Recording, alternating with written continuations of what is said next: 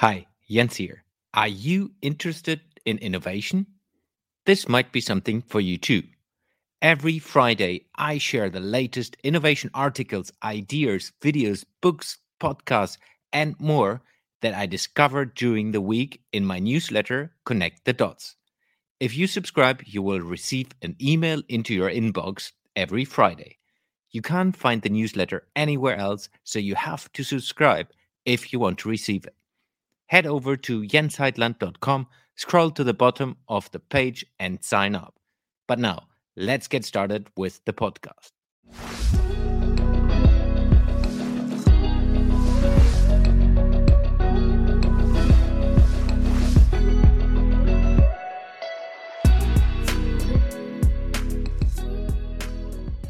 Hello, innovators, and welcome to another episode of the Jens Heitland Show where I connect the dots of innovation and entrepreneurship with my guests. Today's guest is facilitator, coach, and keynote speaker. He started his career in banking before he changed the side, helping leaders to succeed as facilitator and coach. Together, we explore leadership styles, good leadership examples, how to coach and get coached, and many more details. Please welcome to the show Steve Baker. Hello, Steve. Welcome to the show. How are you doing? I'm very well. Thanks, Jens. Great to be here. Great to have you. Looking forward to get things rolling and learning from you about leadership and, of course, innovation and coaching and all the other things you're doing. But before we go into that, tell us a little bit about yourself. Who are you and how did you get to where you are today? Uh, good question. So, uh, how far back do I start? I guess when you sort of primed me for that question before, the first thought that came into my head was school and and being in a a class which we used to call CDT. I think it was craft, design, and technology. Um, yeah, I, I, was good at maths and science. I was good at facts at school. I didn't see myself as particularly creative. Um, and so when I got into classes like CDT that required me to design or build something, I just wanted to be told what to build so I knew I would get it right. And I really struggled. I struggled kind of mentally, I struggled emotionally. And I think I carried that on for quite a few years. I saw myself very much as a mathematician. I went to university and read maths at Durham. Um, I started working in financial services uh, for Lloyd's, uh, Lloyd's TSB as it was at the time. Uh, and I worked for a number of banks early on. And after a time, I guess I realized that I was more interested in people than processes. I was more fascinated by psychology, um, you know, than I was structure and process. I was really fascinated by what is it that motivates people to behave in the way they behave, and how do you help people become more aware of the way they think, the way they feel, and the way they act and therefore how do you help them change the way they think and feel and act? So i think at the heart of all the work i do is that kind of principle. How do you help people free themselves up from their own limiting mindsets their own uh, beliefs that might hold them back? And how do you give them the freedom to choose behaviors whether those are different leadership behaviors or whether they're more creative uh, or innovative behaviors? How do you how do you sort of un- ultimately how do you unleash people's potential? Yeah. And and you do this as a professional for for businesses and individuals or how does that work? Yeah so largely the clients i work with uh, are big organizations. Um, yeah. not all of them big organizations but last year i was working with uh, google and salesforce. I've worked with oracle and cisco uh, I've worked with Sky TV, Coca Cola, um, lots of big global organizations, but I work with smaller organizations. I think the SME market is a is a fascinating market to work in. I think there's lots of good things that go on in big organizations and lots of really bad things.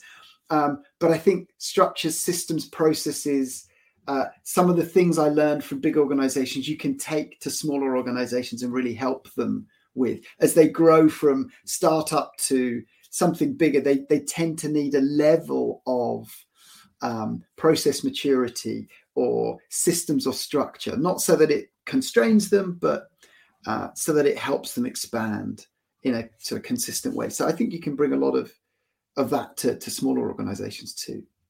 Yeah. In your in your LinkedIn profile, you you have uh, you have a a word or two words that I want to to to get your thoughts on. Leadership matters. Okay, yeah. So I think this this went back to my time when I worked at at Lloyd's at the bank, um, and I was blessed to meet some people that were extraordinary. In fact, I'm, I'm going for a beer with one of them tonight. My mentor, he was he was the head of business banking for Lloyd's at the time in the late 90s and the early noughties. So a massive role that you know he was the probably the third biggest job in the bank um, after you know the CEO and probably the head of retail. You know, and, and he was a phenomenal leader and a, and a, great human being, and I still learn a huge amount from him. Uh, and yet he was the real exception. There were lots of decent human beings in the banks, but I didn't meet many really good leaders. I didn't meet many people who I aspired to be like. In fact, what I saw a lot of was leaders who were doing what they were told to do, fitting in, uh, whether that was with the culture or the structure or politically for their own careers, rather than doing what they really felt was right. And, and I found that quite depressing because I, I experienced a lack of meaning and purpose while I was in financial services a lot of the time. You know, I, I didn't really connect with the work we were doing. And I felt like there was this enormous gap between my potential and what I was actually delivering. And I didn't know how to unleash that potential myself. And I didn't have many people around me that were doing that for me. But then I met my first coach um, while I was working for one of the best leaders I worked with, a guy called Phil Loney. He was the, the CEO, or the MD of General Insurance uh, at, at Lloyd's TSB. And, and he introduced me to an organization and a guy called Anthony Jaffe uh, and Michael Anglin, who were coaches, and they came in and they were helping us do some transformation work. And a lot of it was around mindset and belief and, you know, being aware, being emotionally intelligent, aware of your, um, you know, the way you think and feel and how that plays out in your behavior and therefore in the results that you get. And it was a real light bulb moment for me. I was lucky enough to be coached for about six months as I was the exec assistant to the the um, the CEO and his leadership team, and that just changed things for me. I, I got into coaching. I started to read.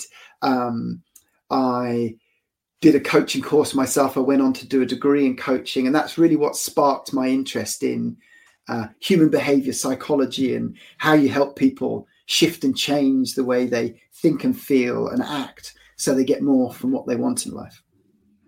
So leadership matters. If you know, if you don't have leaders who are capable of unleashing people's potential, if you don't have leaders who are self-aware of their their own strengths and weaknesses, how their behavior plays out in the organization, then I think you can you can create glass ceilings or you can create limitations where they don't need to be. Yeah. Can you give an example of one of the great leaders you have worked with? And maybe maybe not not something like you learn in a leadership course something very very basic where you say i would love to do this on a daily basis when i'm a leader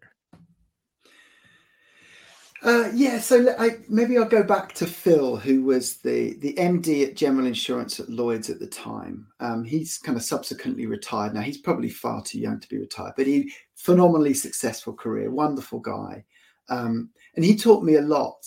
But this this one moment that stood out. He he'd hired some new people into his executive team. He'd hired me in to be his exec assistant. You know, I was nervous. I, you know, I was working with directors and really senior people in a business that turned over, you know, billions of pounds that made hundreds of millions of pounds in profit. You know, these were serious people in the industry. And we were probably the biggest home insurer in the UK at the time.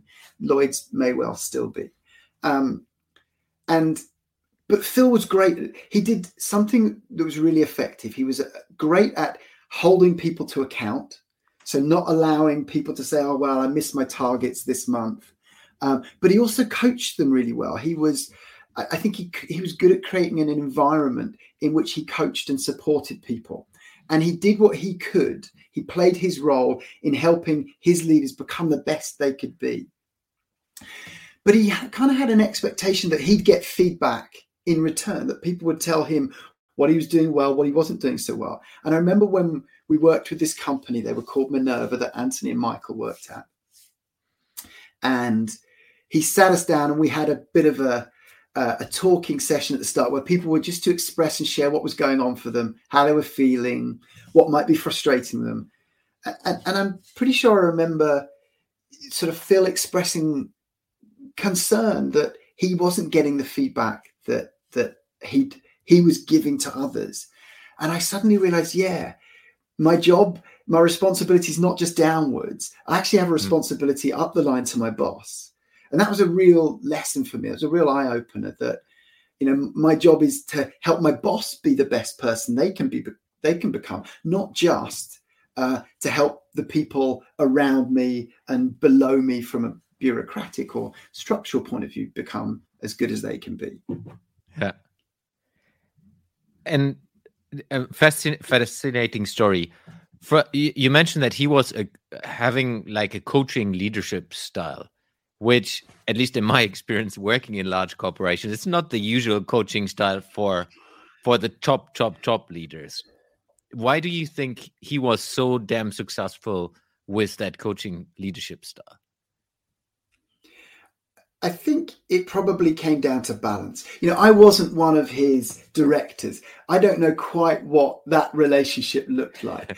but Phil to me was a really consistent leader. And I think that's another important characteristic. I think I, I worked for another leader at Barclays who I won't name, uh, who was very inconsistent. People didn't know hmm. whether you were going to get the nice version of him or the uh. nasty version of him. And, and that put people on edge. It made them worried. It took their focus away from um, the, the, the task at hand. Whereas Phil was super consistent. He was clear about what he expected. You weren't going to get led off missing your sales target or, you know, service blowing up in call centers and things. Um, but he would, you know, he would coach you and ask you. He wasn't going to tell you what you needed to do. He had an expectation that you would figure out the solutions for yourself. He had a belief in you, I think. He helped me believe more in myself. And I think that's one of the really powerful things about coaching is when I stop telling you what to do and when I start asking you how to achieve those goals that hopefully you've set, not me as your leader, hmm. then I demonstrate a belief in you that you hold within you the tools or the skills to be able to solve the problem yourself. Um, whereas when I tell you all the time, I create a level of dependence on me for the answer and the solution. And that might feel good to me that, you know, I'm doing my job as a leader by giving the answer and I'm helping you but that's actually not helping the long term. It's that classic parable of give a person a fish, you feed them for a day, teach a person to fish, they can feed their family um, for a lifetime. And I think that's, you know, people don't coach because it's hard, it's a difficult skill. You don't know when to be directive and and when to let the person make the decisions themselves. And sometimes you don't feel like you have the time, but I think if leaders don't have the skill and the ability to draw out the potential of other people, then I think they they're going to be less effective than they might. And I think millennials, you know, the younger generations, Gen Z, millennials, I think they have an expectation that their ideas are going to be listened to and that they're going to be able to cut their own path. Um, and so I think more and more coaching as a leadership style is going to be important. It's not the only way to get things done, but I think it's an important skill set to have as a leader. Yeah, and I think the there there's a point to where, where which which at least implies for me is like it takes more time in the beginning to build it up in that way, and and most properly a lot of leaders or managers in in leadership positions they don't take the time in switching towards or, or the risk to go towards a, a coaching leadership style because the business might go down for a second or a couple of weeks or whatever because they're not directing them hey this is what you have to do. But in the end if you do it i, I guess at least um, it's way more successful if you put the time in yeah it's you know i think I've not been at those very, very senior levels of leadership. I've I've run reasonably large teams. I've I've had responsibility. I've managed lots of other people, but I've never, you know, run a multi-million pound business. I don't know hmm. quite what that looks like. But the sense from what I've seen from those who do and what I've read um, and what I've observed is that by telling, uh, you get this false sense of control. I've told people what to do um, mm. So I'm, I'm in control. Whereas if I ask people what they should do, maybe they'll come up with a worse answer than I would have. But maybe they'll own that answer and that solution and they'll work it through. And, and as they come up against barriers, they might shift and change their answer to overcome those barriers more. They'll be more motivated than if I've just told them the answer. So, yeah, I think um, I, I, think that style can be enormously powerful if you uh, you know, if you employ it well. Um, but I, I, understand why why some leaders don't. It takes time. It's a practice. It's a skill. You've got to hone it. You probably feel vulnerable um, yeah. as a leader, asking and not telling. Um, it, you know, if part of your identity is to know the answers, I often work with professional services. So when you work with lawyers, or you work with accountants, or you work with people who are knowledge workers, who have, who, you know, who part of their identity is my advice and my knowledge is what is important to my clients, what they pay me for. When you go and say, hey, we don't know the answer, but let's figure it out together, that's probably quite a vulnerable place for them to be. But the world's complex. There aren't obvious answers and simple solutions to the major problems we face. So I think taking that to sort of bring the design thinking angle in, taking that experimental mindset in to say, I don't know what the answer is. No one does. You know, complex environments by their very nature only reveal cause and effect afterwards, not before. So we have to experiment. We have to try things out. And therefore, calling on the perspectives of many people, whether they work alongside us, whether they work below us in the organization, or even above us, calling on multiple perspectives and running experiments to find out what truly works rather than saying, I'm the boss, I know best, and here's the answer. I think that really is the, the way of the future for leadership and organizations. What is your advice for a person that is coming from? So, in, in my experiences, people working well and they're knowledge workers and they're getting rewarded because they they know everything. They work well and they deliver, and then sometimes they get the opportunity to go from a, a, a knowledge based job into a leadership job.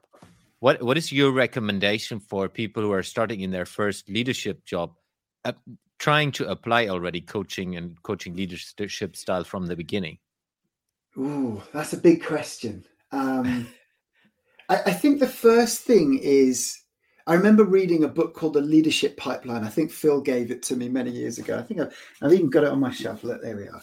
Um, it wasn't a book I, I loved, but I still use it. And, and one of the things I took away from that book was this concept of as you move up the levels. So the leadership pipeline is this sense that there are levels in an organization. There'll be different levels in different organizations, but we all start as individual contributors. No one mm-hmm. reports to us. And then we get that first line leadership job.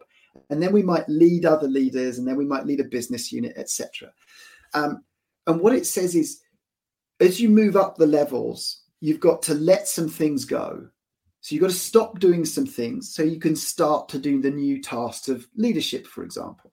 And the other bit is you've got to really value those new tasks. So I think the first piece of advice to anyone moving from that individual contributor, particularly from the expert point of view into leadership of others, is you've got to really value the task of leadership. You really got to want to help other people. I think leadership is behavioral. I think it's about what you do and what you say more than what you think or what your principles are. Um, and ultimately, I think leadership is really about helping people and the organization be better than they could be without you. Um, so I think it really is about growing individuals, growing teams. Um, it's not about so much what you bring in terms of your own expertise. It's about helping the whole be better than the sum of its parts. Yeah. So I guess yeah, that first one would be you've got to really want it. You've got to want to be a leader. I think, but you also need a bit of humility. So I think you've more and more you need to accept I don't have all the answers. I think if you come in with that mindset that my job is not to provide the answer, my job is to help the team find the best answer. I think that's a really good mindset to bring in. Um, yeah. And then, yeah, have that that sense that ultimately it's about you helping grow the humans in your team. If you can grow them individually and if you can grow the connections between them so that the team itself is strong, then the team will be able to solve any problem or challenge that occurs. Yeah, it's not down to you as the leader to solve that. You create the environment in which the individuals can truly perform and shine. Yeah. One of the interesting examples I have from my side, fitting perfectly to that, is when, when I got into um, leading leaders um, position, I got the advice from my mentor: you need to forget. So because I wasn't, I'm still an engineer, but I was working with knowledge of an engineering background. So he was saying you need to forget because you don't need to have the answer anymore. Even if you have the answer, don't put it on the table because your team is there.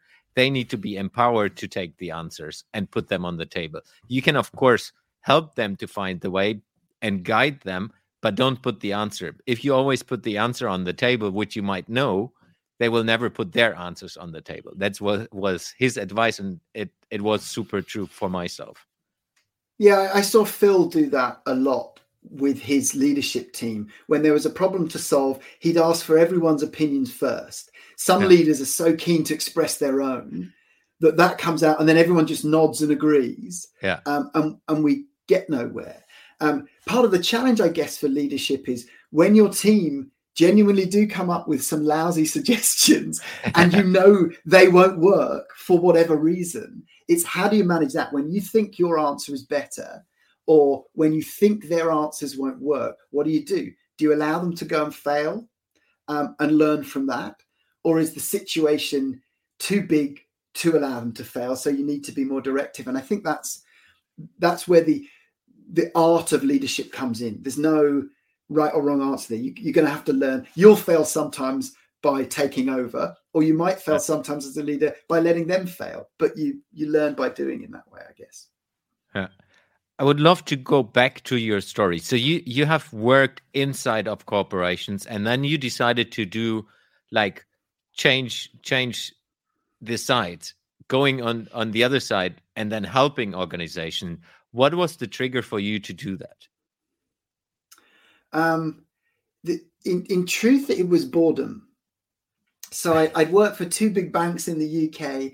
I worked for two big banks in Australia where I lived for about eight years. And I got to the stage, I guess I was in my mid 30s. I was looking around at my friends, and their careers all seemed to be going like this, and mine seemed to be going like this, if not like that. And yeah. and I just worried that I'd lost my motivation, I'd lost my spark. I'd lost my desire to work hard, um, and and I saw an organization who was doing innovation and leadership uh, in terms of training and conferences, and they came in and worked with us two or three times. And it looked amazing. Their sessions were energizing. They were exciting. I left with a buzz. I felt kind of whole again. I felt excited about the future. I felt like my potential was kind of tipping up. And it took me a while, but I eventually went and joined them, and it was it was amazing. I, I went from watching the clock and doing the minimum to working sometimes 18 hour days and absolutely loving it. And it was fascinating. I wasn't a different human being. I was just in a different environment that mm. drew different things out of me. So that was when I really learned one of the questions I'm fascinated with at the moment is to what extent is environment responsible and to what extent is the individual accountable? And I don't think it's, you know, th- there's an answer between zero and 100. I don't know exactly what the answer is. But that for me was a fascinating example of where change the environment and suddenly it fundamentally shifted how I felt, how I acted, how hard I worked.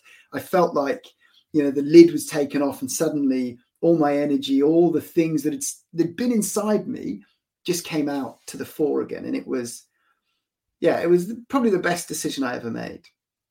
Yeah. I, I feel in, I, in... I, consider myself unemployable these days yeah I, I feel with you i I interviewed um, in, in the in the previous episode. I interviewed Andres and Alberto, who run uh, the innovation hub in in Madrid, in Spain, and they exactly um, validate this environment part because they they're they they have built this environment for startups and the ecosystem around it, and corporates come in to innovate.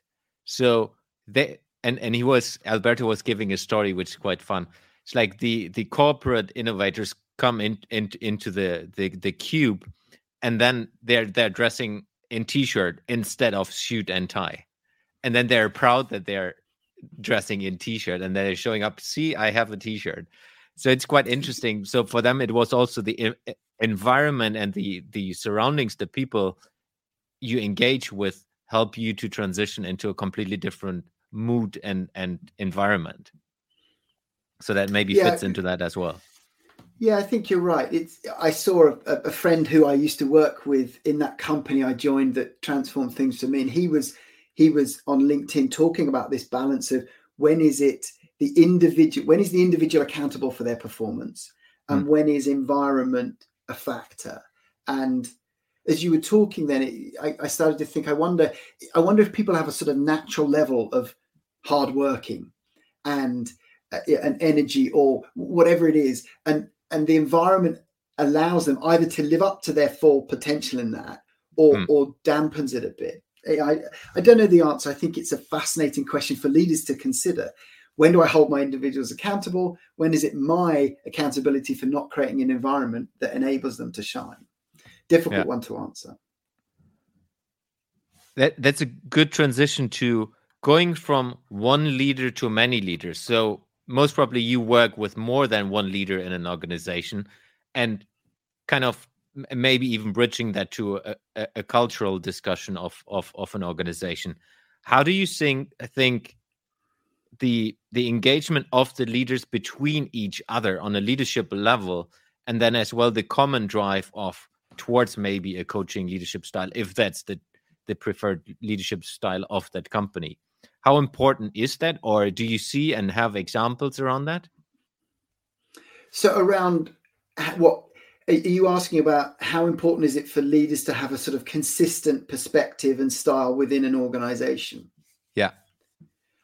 Um, that's, I'm not sure I've ever considered that. Even though I work on the, you know, the, the program of work I did last year with Google was, you know, a, a big program of work across a number of leaders. So clearly, there are organizations that think everyone needs to sort of have at least a baseline uh, skills, beliefs, mindsets around leadership.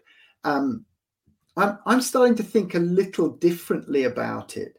It's not that I necessarily agree, disagree that you want leaders to be capable to a, a standard or a level, but there's something about how you go about it. Another friend of mine, um, Jonathan Brown, I call him JB, most people call him JB, I think. He's got a great podcast. He's another coach, uh, largely in the leadership space. He's done some fascinating things like work with esports teams on how to build resilience and high high performance within team environments. And he's got a podcast where he talked to a guy called Tom Kolditz, I think is his name, as in the castle. And Tom Kolditz is ex-military. I think he ran the Leadership Academy at West Point uh, for the US military for a number of years. I think he now runs the largest leadership program in the world at Rice University. There's seven or six or seven hundred students at any one time on this leadership program. And, and he has some really simple rules about how to create leadership capability.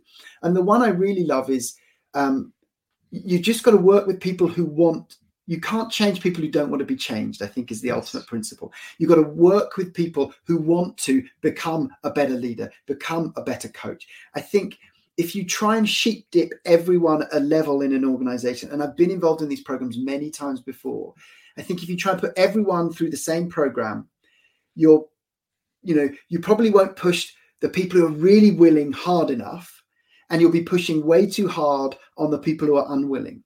So you're probably sub-optimizing or compromising too much. I think if you start working with the people who are really keen and you invest your time and effort to develop them whether it's in leadership or design thinking or coaching, to some extent, doesn't matter. Push on the open door, develop those people, create success in the organization with those people, and then get everyone else just a little bit jealous to say, hey, why am I not getting a bit of, they're getting some attention. You know, yeah. whether it's investment, training, whatever. Wow, they're having some success that I'm not having. You know, and then I think you might pull the other people along to to start to want it a bit more. Um, you know, we talk in coaching that you can't coach someone who doesn't want to be coached because yeah. it's largely non-directive. And I think learning and training is much the same. If people don't want to learn something, they won't. If people don't want to change their behavior, they won't. You can put them through days and days of expensive training and it probably won't have an impact. So work with those individuals or those groups who are passionate, create success with them, and then build out from that success. I think that's the way I think about creating leadership at you know a leadership standard across the levels. That's yeah, Tom Tom and JB really influenced my thinking on that recently. Great, and I, I will uh, if if you could share the podcast with me as well, then I will put the link into the show notes so people can, after finishing this one, of course. yeah, once you once you listen to all the Yenses, you can go and listen to exactly. To so, you, you mentioned values a little bit. How, how important are values for for the leadership development and for a leader? Well, it's a good question. I, this is one that i sort of go back and forth on sometimes i think sometimes i even think values don't exist and what i mean by that is i'm not sure they're indistinguishable from beliefs hmm. so i sometimes put values and beliefs together they're really just thoughts in our head so justice is important to me. You could argue justice is a value, right? What that really means is I have a deep seated belief or thought in my head that justice is important. And when you do something that perhaps um, maybe you cut me out of something I deserve to be a part of, I feel like that's an injustice. That pushes my buttons, and, and you're going to get a reaction from me. Um, so you know there's lots of talk about you know values in organizations where I, so i think at the personal level we just have deep seated beliefs about how the world should be and when those beliefs or values get transgressed then that tends to create quite a reaction emotional reaction and therefore a behavioral reaction. So we either fight or we flight or those kinds of things.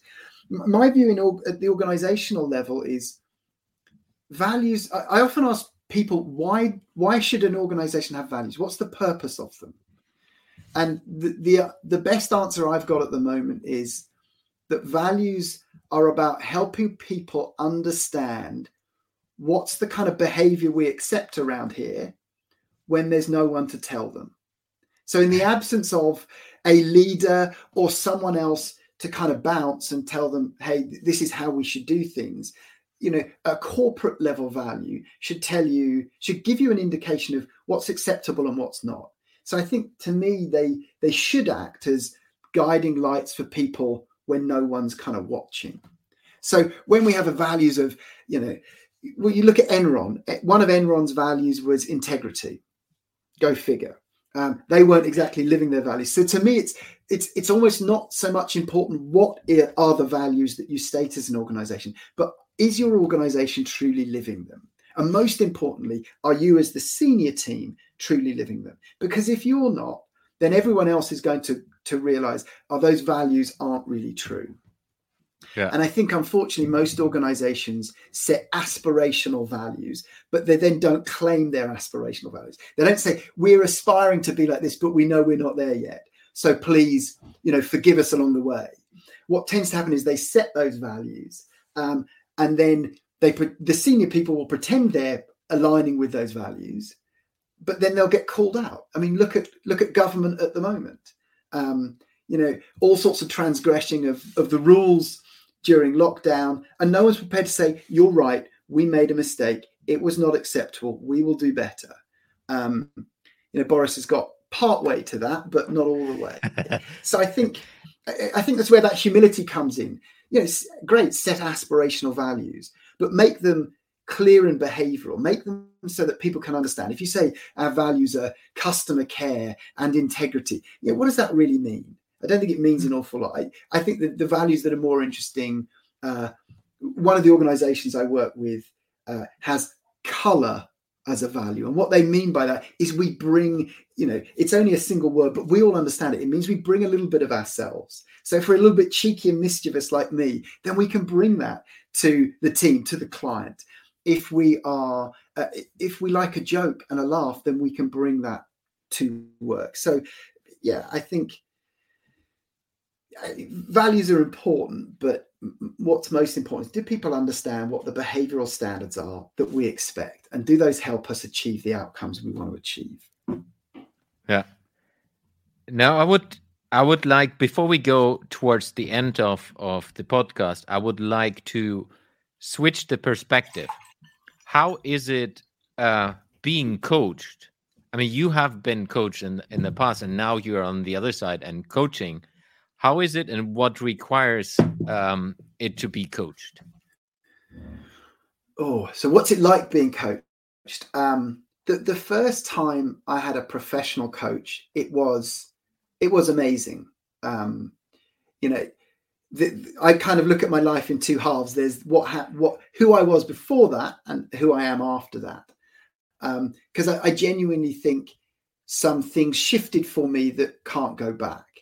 Um, so my belief that things like, you know, I believe I'm responsible for how I think, feel, and act. So my initial emotional response to something you say or do, I'm probably not in control of.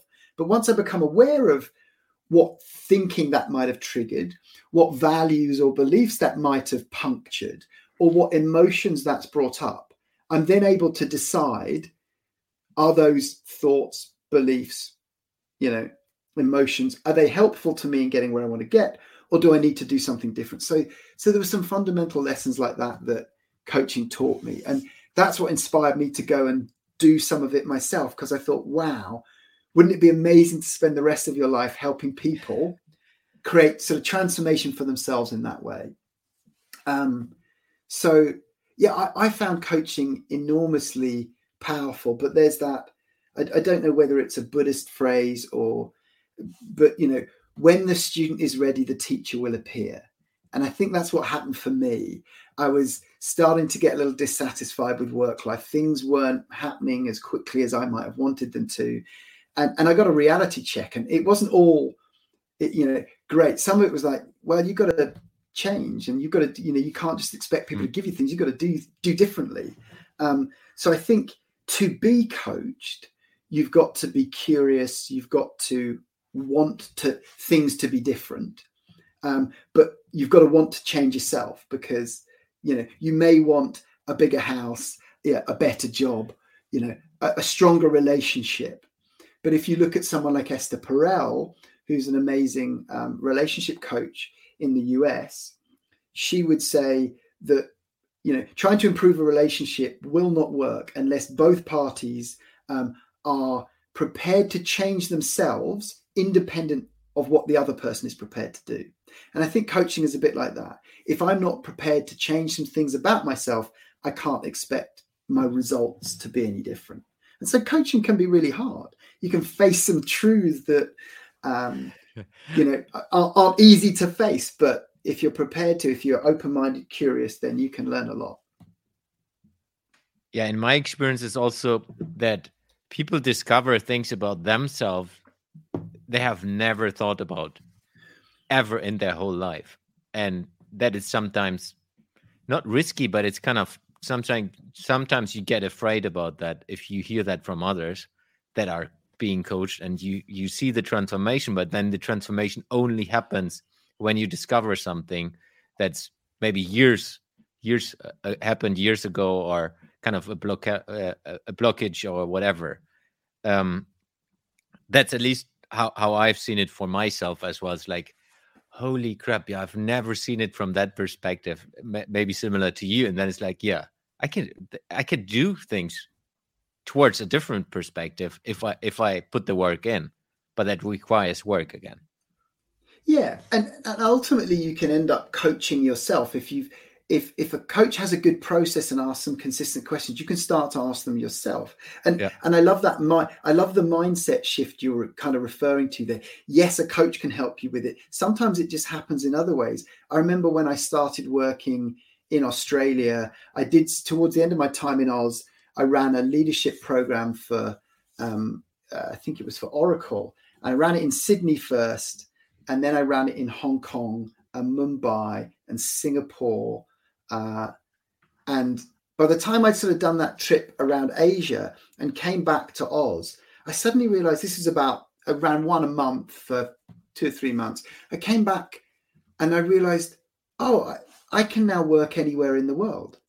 And if I can, if I can run programs in in those countries, surely I can run them anywhere in the world. And, and that was another light bulb moment, uh, you know, a discontinuity where suddenly your mind opens up to possibilities. And I think that's what coaching can really do. It can highlight those blind spots you were talking about, things you don't know about yourselves.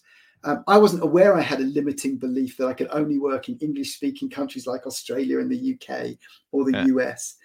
But then when I worked, went and worked in people's second language and it was successful, suddenly you go, oh, yeah, there's a there's a different experience to be had here. Yeah, I need to ask um, the the the the question around the cultures. How is it um, leadership styles? I mean, I have lived now in five countries and have seen different country cultures, but also organizational cultures and leadership cultures. How, how do you see the differences differences with coaching leadership style and coaching in the different cultures and the openness for it as well? Ooh, yeah. Um, that's a good question. So I've cult, I've you know coached people in in different countries. Um, you know, my my expertise certainly isn't on on culture and different you know human cultures. I think. I think that there are still some standards around coaching. So you've got to want to be coached. You've mm. got to be open to it. You've got to be curious. You've got to want feedback if you want to learn and progress. And I can imagine that there are some company cultures where people fear being open and vulnerable, where coaching is harder to do. I can also imagine some human cultures where people are less open and vocal uh, and less prepared to go inwards and have a look that where coaching would be harder to do um, but I but I generally believe, having worked all over the world, I see the same problems occur time and time again, whether whichever organizational culture, whichever human culture you're in. And so I think there are some fundamentals about human nature. And so I think if people are open and curious and want to learn about themselves, then a coach will be able to help them. Finding the right coach is a key part of it. You look at all the research, and one of the key things is the relationship. It's much like counseling and therapy. High quality relationship is required for coaching to work effectively. But I think it can work in any culture if people are open enough. Yeah. Agree with with the relationship. It's one of one of the biggest drivers in a coaching relationship. Where if you don't like the other person, it's not going to fly. no. No. It's harder to be open again, isn't it? It's harder to be vulnerable, Agree. to admit you don't know that's why it's sometimes maybe as well hard just to get someone in front of you hey this is now your coach it works in a sport context but but i i think in a corporate environment is it's hard yeah i think really going deep yeah i think people need to choose their own coach too often i just get told you know you are coaching these people and when their own desire is not there then it, it definitely makes it less effective, I think, is, is my experience. Yeah. So, transitioning to the last part of the podcast where I'm asking a couple of questions. If you can work with a project, either you work inside or lead the project that is impacting every human being on earth, what project would you decide to work on and why? I think one of the things um, when I started to learn more about coaching and starting to practice it and starting to realize how many limiting beliefs I carried around and, and what the way that impacted my performance, my relationships. Um, I, I got interested. I can't remember the guy's name, but he was doing a lot of coaching in schools. And so I guess what I would love to do would be to bring some of the thinking from organizations around coaching, personal development, leadership, and, and innovation. Bring that into schools. I'd love to um, to do something that that enabled kids to not form as many of the limiting beliefs as I had. This was the when I started being coached, I realized I had maybe 18 years of limiting beliefs that my coach was going to have to work through. And the 40 to 50 year old directors I was working with, they had, you know, 40 or even 50 years worth of this stuff to unwind. And I thought, why don't we teach kids to think in the right ways? Why don't we teach kids to believe the right things about themselves and about the world? Why don't we teach kids to think and behave in the right ways, to manage their emotional, you know, I, I, saw something the other day that said, frankly, we don't need to teach kids anything. That the whole idea of the empty vessel versus the the acorn model of uh, you know education, kids have what they need to grow. We just need to nurture it and mm-hmm. guide it and help them. We don't need to fill them with facts. We've got Google and Wikipedia for that. I, I wish more schools taught leadership, taught innovation, taught teamwork, uh, taught self-awareness um, you know emotional self-regulation i think if we were teaching those things in school we could radically transform um, yeah we could touch everybody on the planet love it where will you be in a year from today and Hopefully not that... in this bloody room. I'm tired of it. you, you, can you can answer that on a personal and or business level. Uh, where will I be in a year's time? Um, so, in a year's time, my daughter will have started secondary school. So, I'm uh, I'm looking forward to her really starting to flourish and grow in that environment. She's um, going to quite a musical school. Um, so maybe I'll be in the early stages of managing her pop career. Who knows? Um, On TikTok, uh, most probably. yeah, yeah. I, yeah, in, in, being less flippant, I guess in a year's time, I would love to have stronger relationships with my wife and my kids. Um, I would love to have developed more of a meditation practice. It's something I stop and start with. Um, I'd like to be calmer and more content, I guess, in a year's time.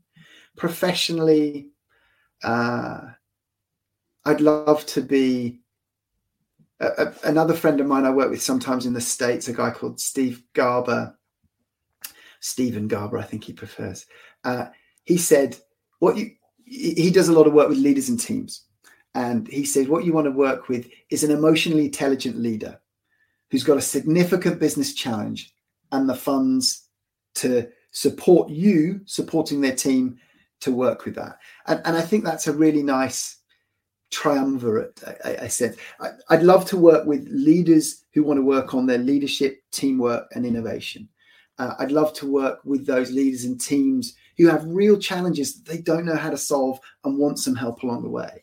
Um, and it's always great to get paid for it as well. So you know, it's I, I, I am trying to do more and more pro bono stuff but yeah, I have two kids and a dog and a house and things to pay for. So yeah, ultimately it's working with leaders and teams who are inspired to want to change things personally for their teams and for their organizations. That's where I'd like to be doing more and more of that. Hmm. How do you keep yourself up to date on the topics that interest you? Oh, um, well, I do. Yeah, I'm, I'm stood behind an enormous library of books, so I try to. Whenever I see anyone I'm inspired by, um, I uh, buy their book. I just see that as an investment. I may not read it all, but I, I love buying books. Um, I listened to a few podcasts. I listened to a great episode of yours the other day. Um, I can't remember the guy's name, but uh, he was talking about you know revolutionary innovation and how he sh- helped shape organizations. Really fascinating. So I love podcasts. Another one I particularly enjoy is the Knowledge Project, Shane Parrish. Um, so I, I, really have got into podcasts recently, and then I just try and get on people's newsletters. Um, So Dan Pink, um, trying to think who else. Uh, I think it's James Clear, Atomic Habits. I just when I find someone who's teaching or writing I like, I tend to get on their their email list. And if yeah. I don't read it every week, I don't read it. But it's a great way just to to try and connect and and, and hear what's going on in the world. Great. How can people connect to you and get in touch? Uh, so you can number of ways. easiest is either on LinkedIn. Uh, so find me under Steve Baker. You can email me at uh, steve at stevejbaker.com uh, or you can go to my website www.stevejbaker.com. So two or three fairly easy ways to connect. Yeah, and I will put the links, of course, as well into the show notes so people can straight away click through and get in contact with you. Thank you. Steve, thank you very much for your time. It was a pleasure learning from you. Was it's it's really a great topic because it's a topic uh, to my heart as well. I love it. Thank you very much. Well, thank you for having me. I've just I can't believe the time's already passed and we're done. but uh, I've had a great time. I uh, hope it was uh, I hope it was useful. Thanks for listening to today's episode. You will find the links and resources in the show notes of this episode. If you would like to support the podcast, the most impactful thing you can do is subscribing to the show on any of the podcasting platforms and give me a review. This will help me to reach more innovators around the world and bring some of you into the show. If you have any question to the guest or want to engage with me, feel free to reach out to me on social media and contact me there.